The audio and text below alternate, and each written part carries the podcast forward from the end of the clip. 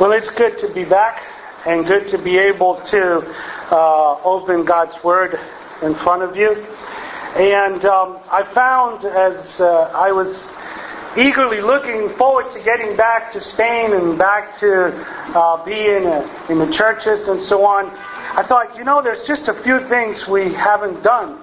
Yeah, so we got to get it done. And so we're going to do a little bit of that here today. We want to fine-tune, perhaps, purpose, direction, vision for the church.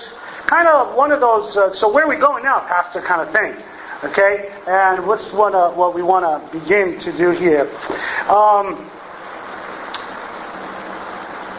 Perhaps I need to start by easing perhaps rumors or wishes. I mean, you never know. It could be a wish, it could be a rumor. You just know how to grab these kind of things up. But we, the Restreples, are here to stay, folks. I mean, some people were saying, "Hi, Pastor, nice to see you. So, when are you leaving?" And I'm like, "Okay, now is there a rumor going around, or they're already trying to get rid of me?" And I know why. We have talked about opening more works down towards the Mar Menor area, and that's still true, folks. I'm a church planter. I love doing that. We're going to get down to that kind of work, but that doesn't mean I'm leaving. Now, though I'm not much for a congregational kind of church, but, if y'all take a vote, Mary and I, we'll just move on. We're not going to force you either. But, no, we're here to stay. And we just had the privilege of celebrating our 4th anniversary. I kind of start anniversaries of churches. You guys, you might know this, this is the 5th church that we've had a chance to work with and see planted and so on.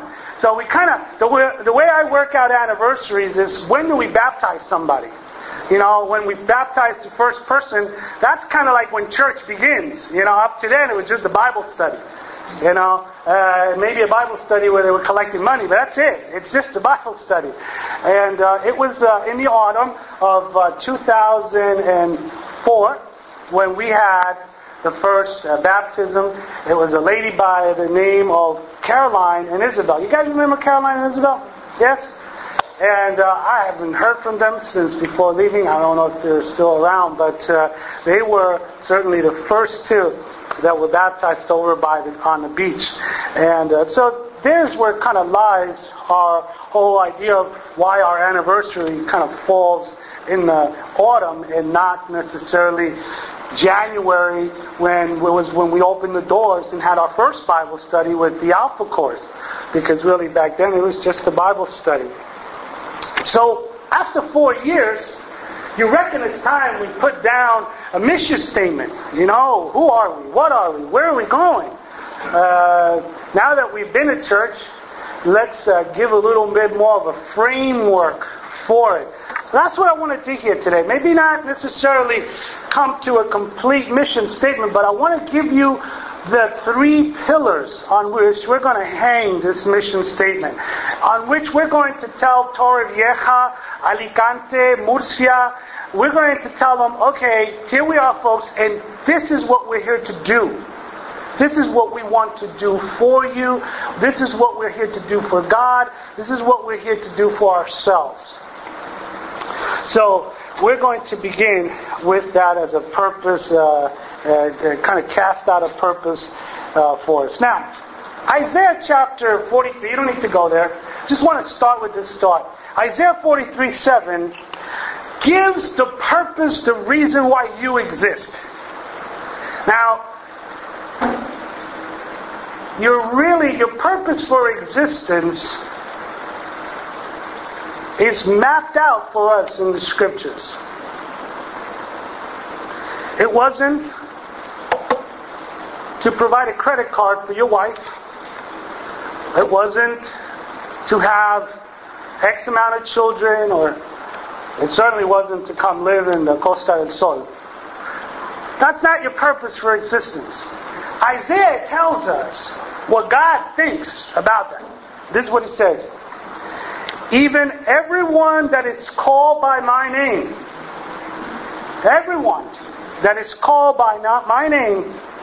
says, I have created him for my glory.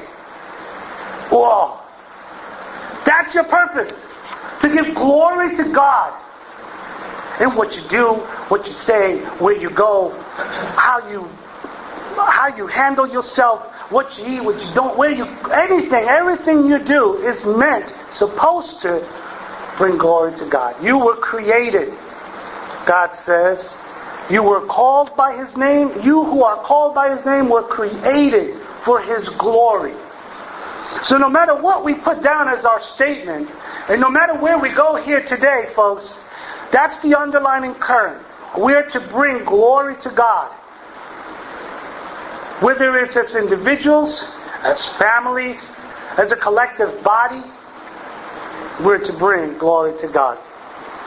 So, we want to talk about spheres of ministry. Spheres of ministry here today. Okay?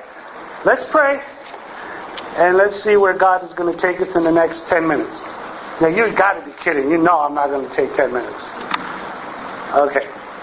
Maybe 20. I don't promise. Father, thank you for your word. Thank you for your people, Lord. Thank you for their faithfulness to you. And this evening, we ask that you guide us. Help us, Father, to set forth some boundaries, some purposes. Yes, Lord, a statement of who we as a church, as a local church, who we are, and what you have placed us here to do. So guide us this evening in Jesus' name. Amen. What are the spheres of ministry of a church? Is there one? Is there more than one? And if so, how do we prioritize? And that's going to be important. How do we prioritize those spheres of ministry? Are any more important one than another? Or are they all equal? This is really an introduction to a series. Where I kind of, right now I'm stuck, is if I should continue and do this, or I'm really kind of really looking forward to get into Colossians. So somewhere along the line, I got to make up my mind here. But y'all come back next Sunday, and we'll figure something out by then, okay? Which way we're going to go. But sooner or later, we will kind of take this introduction and then kind of expand it. And really, the way it's working out, it can easily go into about 12 more messages.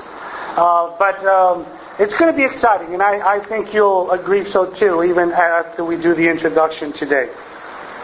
For the first point, we want to think about three building blocks. There are three blocks that we must have in our mission statement. Three hooks where we are going to hang everything we do as a church. Whether it's an outing, as we're going to be doing in November, or whether it's handing something out to somebody who is in need, or whether we ourselves are how we carry ourselves throughout the first part of our service during our worship time. We want to have these hooks where we can hang everything that we do, because there must be a purpose in what we accomplish here. So we have three spheres of ministry that we want to talk about. Now, I know a church has ministries. There's the ladies' ministries, there's the youth ministries. Within the youth ministry, there's the older youth, the younger youth, the little kids. Then, of course, you might have a deaf ministry if you have a church where there's deaf.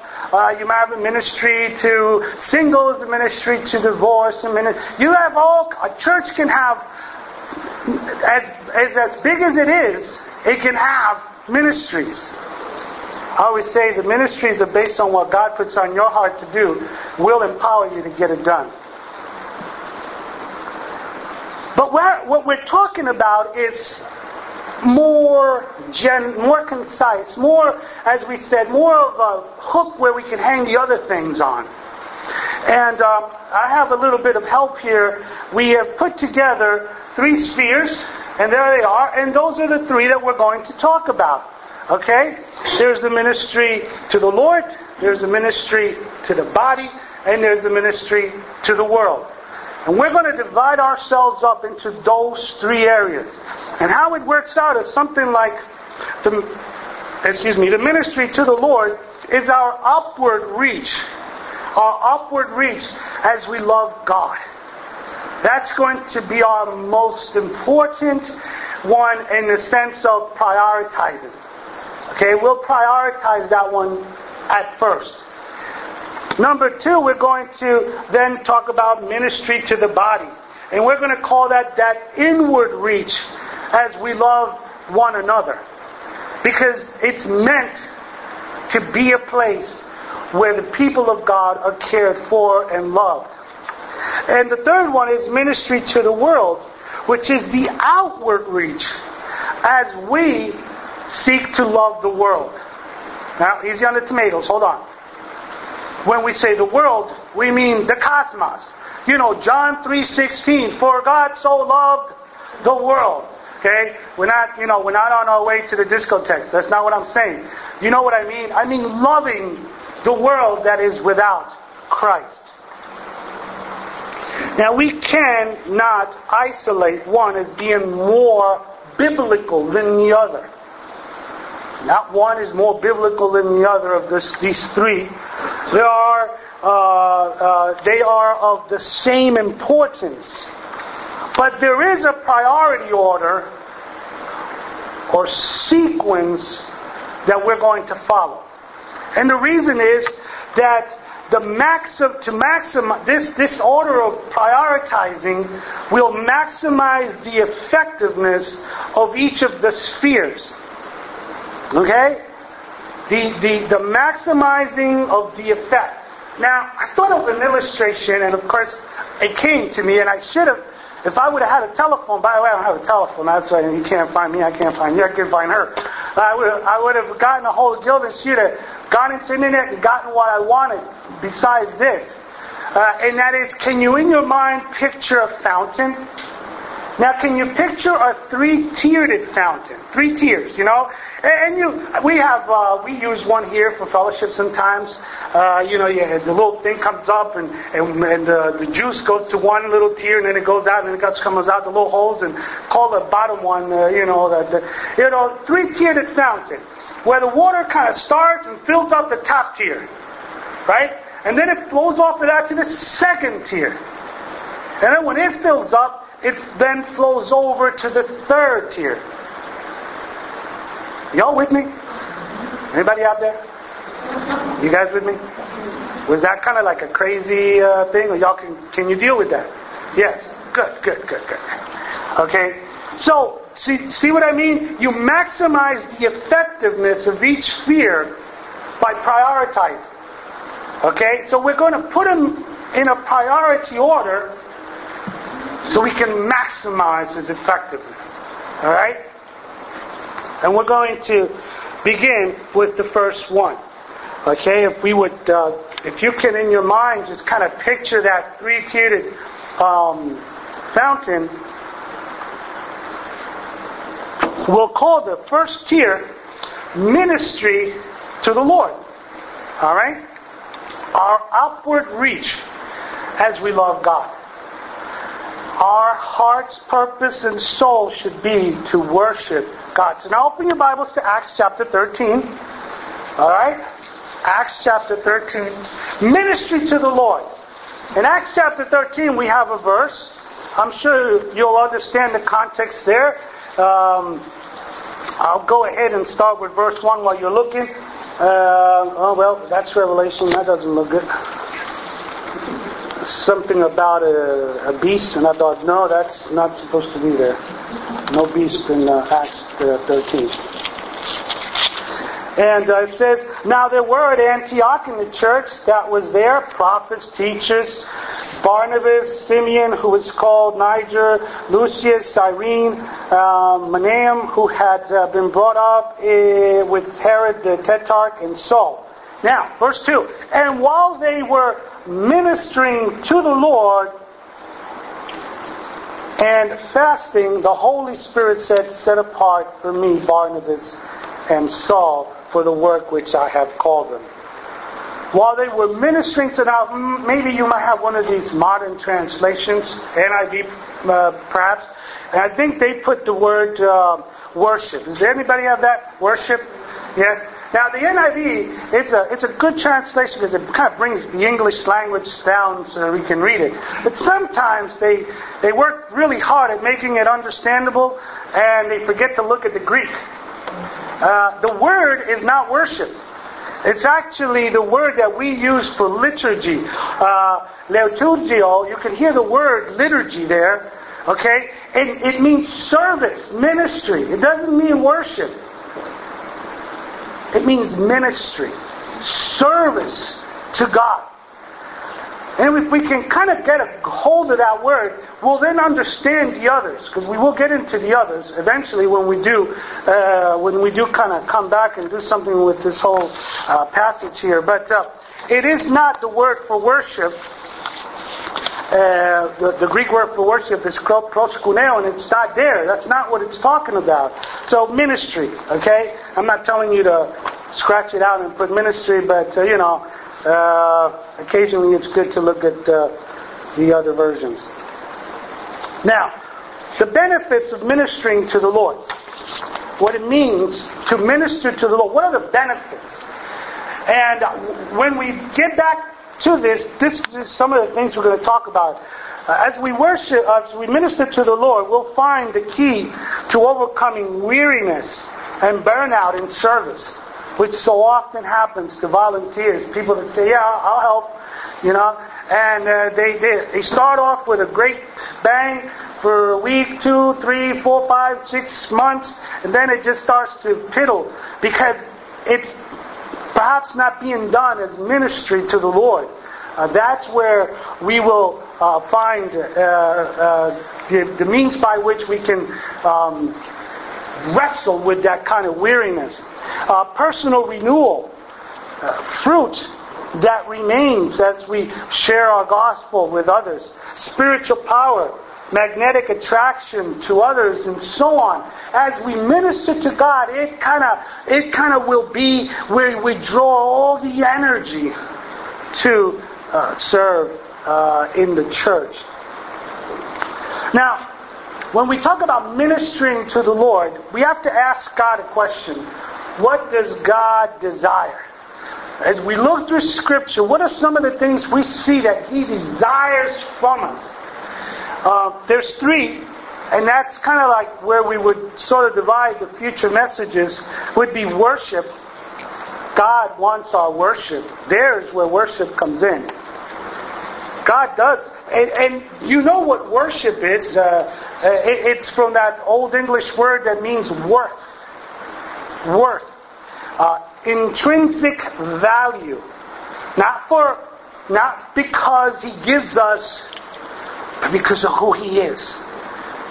We worship Him because of who He is, and we would expand on the concept of worship. And I want to do that. I think I need to do that.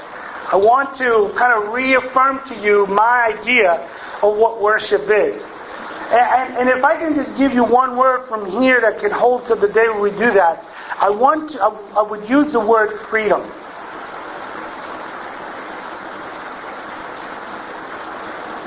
Freedom to worship God how you want. There is no set rule, folks. I don't care what church you go to. There may be a set rule in a church. There may be a local set rule. And in that case, you must obey that rule. If that's what the local congregation has, we should respect it. But there really isn't. There is no set rule of worship other than from the heart. God desires our praise. Now, praise speaks of thanksgiving, adoration. That's where we say to Him, thank you for what you have done. Yes, I realize I needed you. Yes, I see what you have done. Yeah, I realize that without it I was dead in the water. thanksgiving, adoration, praise. God desires our praise. And God so desires our intimate communion with Him.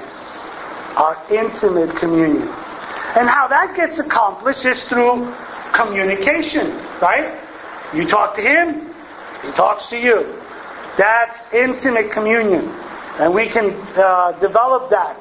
But we're talking about ministering to God through our worship, through our praise, through our intimate communion. That is going to be the first pillar on which we will build our mission statement. What is it that ICA exists for? Number one, to minister to the Lord. Now, if right about now you're thinking, wait, that's not how I grew up. In my church, the most important thing was, and it just might be on that sphere, but it might not be the order that maybe you want. But if you follow me, maybe by the end of the evening, at least I'll have challenged you to kind of maybe reconsider that order. Number two, the second sphere of ministry would be ministry to the body. Would you follow me again to Hebrews chapter 6, please?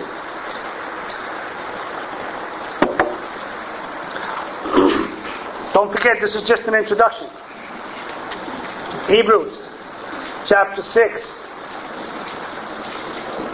You know, the great thing about introductions are that you don't ever have to have an end to them. I hope you had supper. Anyway, Hebrews chapter 6, verse 9. Hebrews 6:9 says, "But beloved, we are convinced of better things concerning you and things that accompany salvation, though we are speaking in this way." Follow me, verse 10. "For God is not unjust so as to forget your work and the love which you have shown toward His name in" what? "In having ministered" and "in still ministering" to who? To the saints. To the body. You know, God takes it really serious. He says that He will not forget, that He takes into consideration, that He is mindful, and He is right there watching out our service to one another. Service to one another, to strengthen, to build each other up. It's where we get a chance to reach in and love one another. Reach into the body. Reach into the congregation where God has placed you. Reach in and love one another and serve each other. The body. Perhaps we need to just briefly talk about where we might be going in future messages with that. There are several metaphors that speak about Christ and the church. And some are brief, and some are rather long, extensive. For example, there's the metaphor of the building. Christ, the foundational stone. Believers are the building blocks that then are placed upon that foundational stone to build the building. There is another metaphor that we studied here once extensively.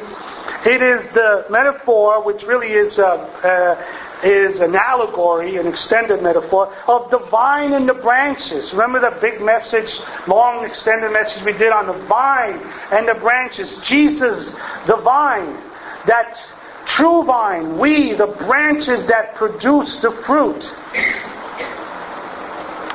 Then there is the bride and the groom, the church being the bride of Christ. Jesus, the groom that gives His very life for His bride. She prepares herself to be presented holy and undefiled. Then there is the idea of a family. It's a metaphor that speaks of the body, but through a family kind of thing, where God the Father, believers, brothers and sisters, and we are to have respect, love, and care for those that are part of the family. Jesus, our older brother, God the Father, us as brothers and sisters. You know, in the Spanish churches, especially the Latino churches, everybody's brother and everybody's sister. Brother this and sister that. Now, I'm not, maybe you come from a church that's like that. Hey, that's all right. But sometimes that gets really carried away. You know, it does. It really does. Somebody walks through the door because our language is sort of preset. Somebody walks in and we say, "Oh, good morning, good evening, sister," and they're new. You don't even know if they're your cousins yet. You know, you haven't even figured out if they're part of the body. But you're in that language, and you go around. I forgot you were behind me, man. I forgot. Sorry, man. And I've been kind of giving my back to it. Yeah. And you just go around saying brother and sister to everybody, and occasionally. That's our church in Murcia, right? Now, of course, as the pastor, I know the people. And occasionally somebody will come up to me that I know is not part of the family. And they'll say, "Brother Raphael." And I just kind of look at them and say, as far as I know, we're not even cousins. They get really shaken up by that. Because that's a sacred word. Brother? Sister? Okay. Assuming we're together in Christ. Yes? Okay. And then, of course, there is the metaphor of the body. It is the most extensive of the metaphors. It speaks of a living body. Christ, the head, the control center. Yes? Christians are the personal parts of that body, and we could read in Romans and in other parts where they talks about an eye and ear, nose, and some other parts, and the idea is, of course, that we all together are jointly knitted. Hold on, kind of. Remember the song, my knee bone's connected to my. I'm not going to try that, but you know what I mean. That's the metaphor. Now, in theology, there is a study called ecclesiology.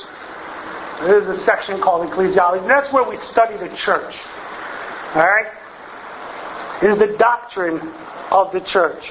And I asked Thursday, this is what really kind of sparked the whole thing, was, what's the church? And boy, we had a lot of fun Thursday about the whole thing. But we did conclude that it had to do with people and not buildings. We did conclude that. And we realized that the word church means the called out ones, the ecclesia, the called, those who have been called out. It is a congregation, it is an assembly. And Jesus, in regards to this, we learn through Scripture what constitutes the church. How can we summarize it really quick? Let me not get ahead of myself here. And we'll just say this. The community of all true believers for all times. All believers throughout all of time. That's the church.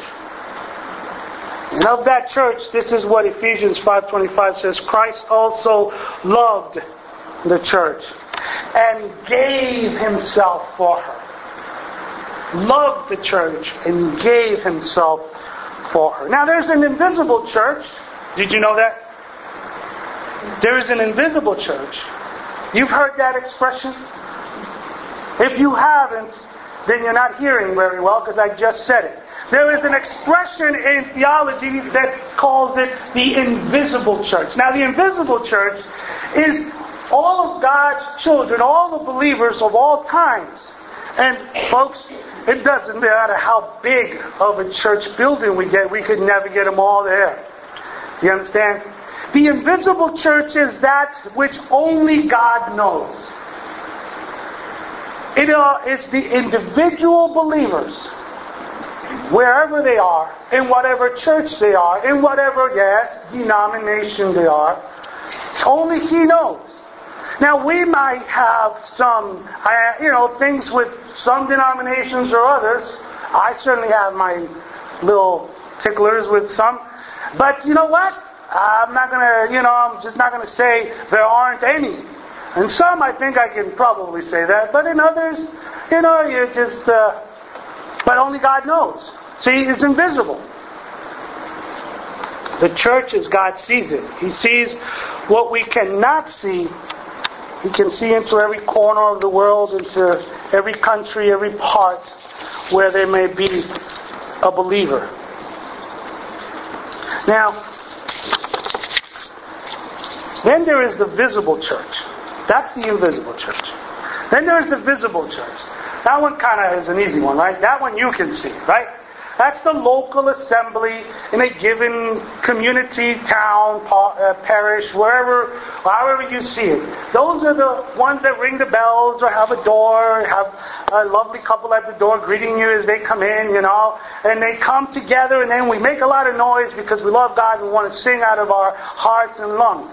That is the visible church. It's the one you and I can see. All who profess faith in Christ and who give biblical evidence that their faith is genuine is the local church in the community that is living out its faith. Now, then we have to, if we're going to talk about ministering to the body, someone sooner or later is going to say, well, what about the true churches and the false churches? What constitutes a true church? What constitutes a false church? Because there are false churches. Well, the best way we can do that is, again, to look at Scripture. Galatians speaks of a true gospel. Now, if you got a true gospel, and Paul says, if anyone comes with another gospel, let him be anathema. He is not to be listened to. So if there is a true gospel, there's obviously a... Come on, folks. There's a... Wake up. Okay. There's a false gospel. So wherever the false gospel is being preached, then I guess that's not a true church, right? So in order for us to figure that out, we then need to find out what is the true gospel.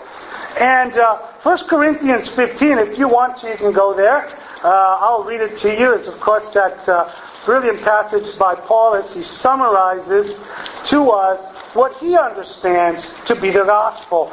And we can certainly preach up a storm on those four verses. 1 Corinthians 15, verses 1 through 4. Now I make known to you, brethren, the gospel, which I preached to you, which also you received, in which also you stand, by which also you are saved, if you hold fast the word which I preached to you, unless you believe in vain.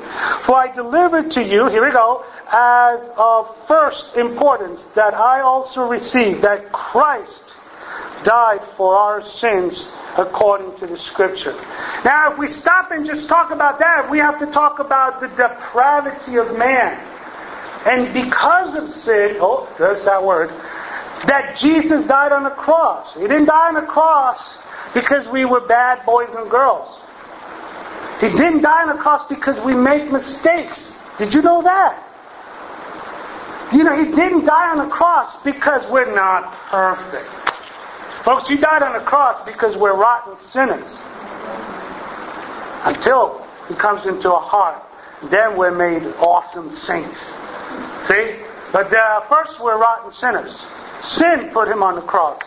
So the gospel talks about sin. See, if we're not preaching sin, then we got to ask ourselves, are they preaching the right gospel? You see what I mean? Now, we'll get into that as we develop these messages. This is just a taste. So Christ and Christ alone is the means by which we can enter into the kingdom. Yes, that is the true gospel, right? Not by works of righteousness which we have done, but according to His mercy He saves us by the washing and regeneration of the Holy Spirit. So it's not because I earned my way there. It's not because I've been good, I've gone to church, I've obeyed my parents, you know. Whatever it is you think has held you there. Don't work. Not works. Not religious acts. But faith and faith alone. Right? For by grace are you saved through faith. And that not of yourselves, it is the gift of God, not of works, lest any man should boast. So, if we want to know what is a false church, let's ask them about the gospel. That will show us something really quick. Next are the emblems. You see, how they handled the emblems, the ordinances, or sometimes they're called the sacraments, how they handled them, that will tell us something. Jesus left us two ordinances, two sacraments, two commandments, as we might say, to carry out as a body. One of them was, go preach the gospel and baptize. So we are to baptize. The other one was, every time you meet, you are to break bread. You are to bring the wine. So communion and baptism are these two ordinances. How they are handled can tell us something about a false church or a true church. By the way, in that conversation on Thursday, may I say, I held my breath because I wanted to talk, but it was getting late and it was already getting heated up. What is the church? And I heard, there's just a group of believers. If just a small group of believers get together, that's a church. Okay, now, here's my thought on that. Now, you don't have to take it, but you can look into Scripture and try to challenge it. When a small group of believers get together, that is called a small group of believers getting together. That is called a Bible study, a fellowship. And if they get together for 3 weeks, 3 months, 3 years, 30 years, and all they do is get together to study the Bible and have fellowship and eat cake, which we probably shouldn't, and then it's just the Bible study. Now, right now, you're all thinking of some verses, and I would love to go there, but it's 7:50. Someday we're going to get to this in a series. But let me just say this. It's not a church if you don't practice the ordinances. Now, that might kind of make you cringe a little. But you've got to baptize. And you've got to have communion. Then you're a church. Now, you didn't hear me say anything about having a building, right? You didn't hear me say you got to have a building with at least 3 pillars in the way so you can have to go around, and see if you can see or not the preacher. We didn't say that. Or start off at a rotisserie chicken place, on Kajizoa. No, we didn't say that either. So that when we started International Christian Assembly, started as a Bible study.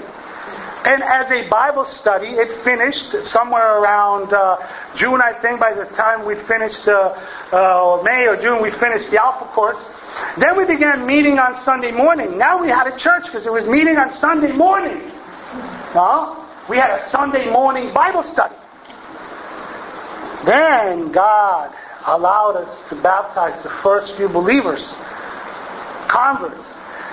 Now we put it all together. See, we were breaking bread. Now we were baptizing people. Now we were a church meeting in the basement of a house. The building didn't matter. And just give me time. We'll get to that where 2 or 3 are gathered thing. Okay? But I'm not going to go there right now. All right.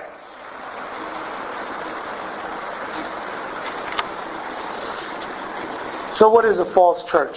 A false church is where salvation is a part or an addition to the work of Christ. Anything that they give you, add on, tack on, anything that has to do more than. And listen, I am an ex-Catholic. If anybody out there is an ex-Catholic, and if you're still a Catholic, but I can say because I know. I was an altar boy. I know what I'm talking about. We were taught it was Christ plus. Now you take that and deal with it. But that's not where I found my Jesus. Because there it was, yeah, Jesus died on the cross, and yes, Jesus died to make you, to save you from your sins, but you got to, and then we added to that. And that's what confused all of us. Anyway, we're going to get to some practical applications of what is a false church, and you know, when we get there, I'm going to let you ask me. You know, well, what about, you know, and we'll deal with that kind of thing, but not right now, not right now.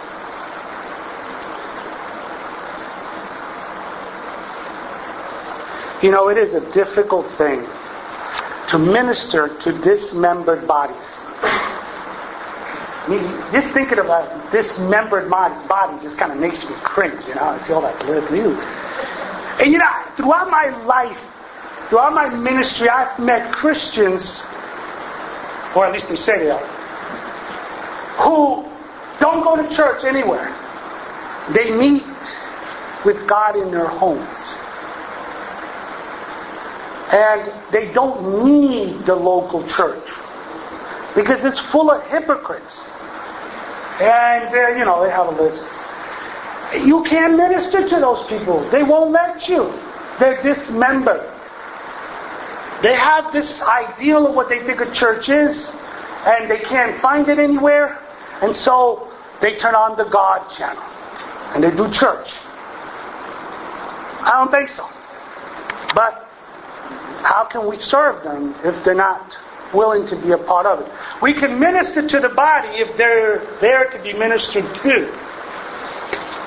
All right, number 3, we must finish up here. Ministry to the world. You may follow, if you wish, to Mark chapter 16. Very familiar verses. I could quote them if I so desired. I just want to make sure you know where they are. 16 verses 15 and 16 of Mark. And he said to them, "Go into all the world, preach the gospel to all creatures. And he who has believed and has been baptized shall be saved, but he who has disbelieved shall be condemned." We are to minister to the world, folks. Now, before we get into that, I got 2 things I want to clear up with you. Number 1, go back to your fountain. Okay, so we got the first tier of the fountain. We learn to minister to God. We learn to minister to the Lord as we praise Him, as we worship, as we have intimate communion with Him. It's just going to fill up, right? And the water then is going to overflow into the second tier, which is ministering to the body. And it'll just come natural for us to serve each other. Because you know how it is. It's much easier, isn't it? To kind of minister among Christians and fellowship with Christians. You know, you don't have to worry about the smoke in your face or somebody saying some bad word or something. And so you feel comfortable, you can talk about things, nobody's going to bring up a subject that's going to make you green or anything like that. You know, so you can minister first to the body. But when you've done that, right, and that gets filled up, what's going to happen? It's going to spill on to the third tier. Ministry to the world. I want you to get that image. You know, you fill up the first, fill up the second, then the third one gets started to fill up. Now, the second thing I wanted to clarify to you, I am a missionary. Got that? You don't have to remind me about the lost. I dedicated my life to reaching the lost. So, we could talk about ministering to the world probably in 10 minutes. I'll give you everything I know about going out and preaching the gospel to everybody. But this is a much more complicated world, isn't it? isn't it? Between post-modern culture and what they call post-Christian era, while you try to figure out what humanism is and how to get to those people that say that are religiously they're just not caring, there's no time for religiosity. It gets complicated. Now, when I first came to Christ, I thought that ministering to the world should have been on top. So that's all I did. I used to drag poor sinners into church every Sunday. I'd find somebody to bring. If not, I just go give them a tract and I tell them, you're going to hell. You need Jesus. And you know what? I did what I knew I was supposed to do. And I love telling people about God. I still do. But there were times that I was kind of frustrated, because it just got like a really overbearing job. Became such a hardship. It was like, these people aren't getting it.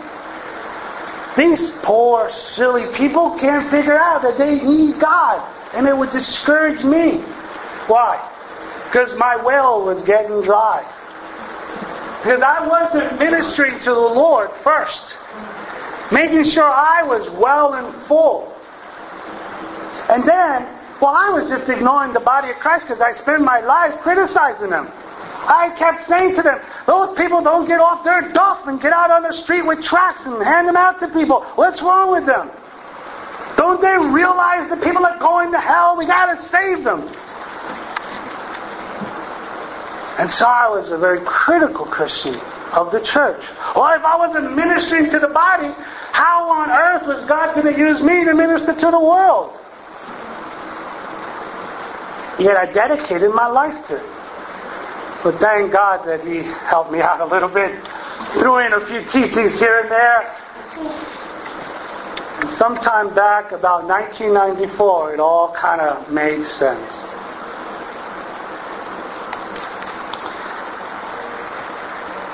How do we affront humanism, religious apathy? How do we deal with this X generation of postmodern culture, post-Christian era? Well, there are ways. We'll talk about those someday. But our message hasn't changed, folks. Oh, no. Don't you think that because in that third tier is the world, as though it's of least importance. We didn't say that. We said priority, remember? Not importance, priority. We prioritize God. We then prioritize the church. And then we prioritize the world. And when we're ready and prepared, we will take the same message that came to us. Flee from the wrath to come. We must tell them there is a wrath to come. And we must remind them, teach them, show them the loving words that say, believe on the Lord Jesus Christ and you shall be saved. See, the message hasn't changed. We're just going to get good and geared up for it. We're not going to work out of an empty well. We're not just going to go out there because it's the thing to do, while we neglect those that are here. Or certainly while we neglect ministering to our God the way we should. I want to close off with an illustration, and I could talk about this for a half hour, but let's try and do it in about 30 seconds. It all started in the 90s, in the early 90s. My wife and I came in 1989 to work in Barcelona, Spain. We were brought as the evangelists to work in the church, to help the youth, to bring the poor heathen from the streets into the church. And it's a long story how we got there, but anyway, we got there. My wife and I were there about a year. We realized the church was dead and dying. There were serious problems, but I wasn't a pastor, so I didn't have to worry about it. It was the other guy's problem. He needed to straighten everybody else up. I wasn't the veteran missionary, it was another guy. So he really should have been the one doing all the missionary kind of thing. Well, then there was the dreadful Sunday, about a year after we got there. Both families kind of simultaneously and in about just a couple of weeks' time got up and said, "Hey, it was nice knowing you," and went out the door. The next thing you knew, my wife and I were the pastors of the church. And I thought, poor people have no idea what they're into. This drove me to my knees. I was in a different culture. I was just in a whole... And I thought, oh my goodness, in this church, you should have seen that church. I mean, it was embarrassing. And I just thought, oh, I need to go to God. I just had no idea how to attack the whole situation. So we began to pray.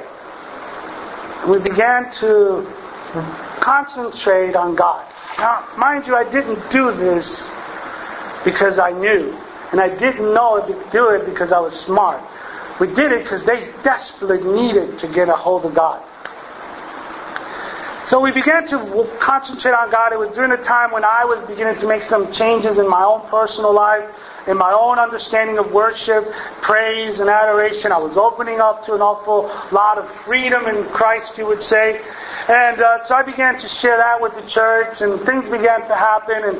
And there were needs. There were tremendous needs in the congregation, which were totally being ignored. And we began to fill the needs, and we began to give away the ministry.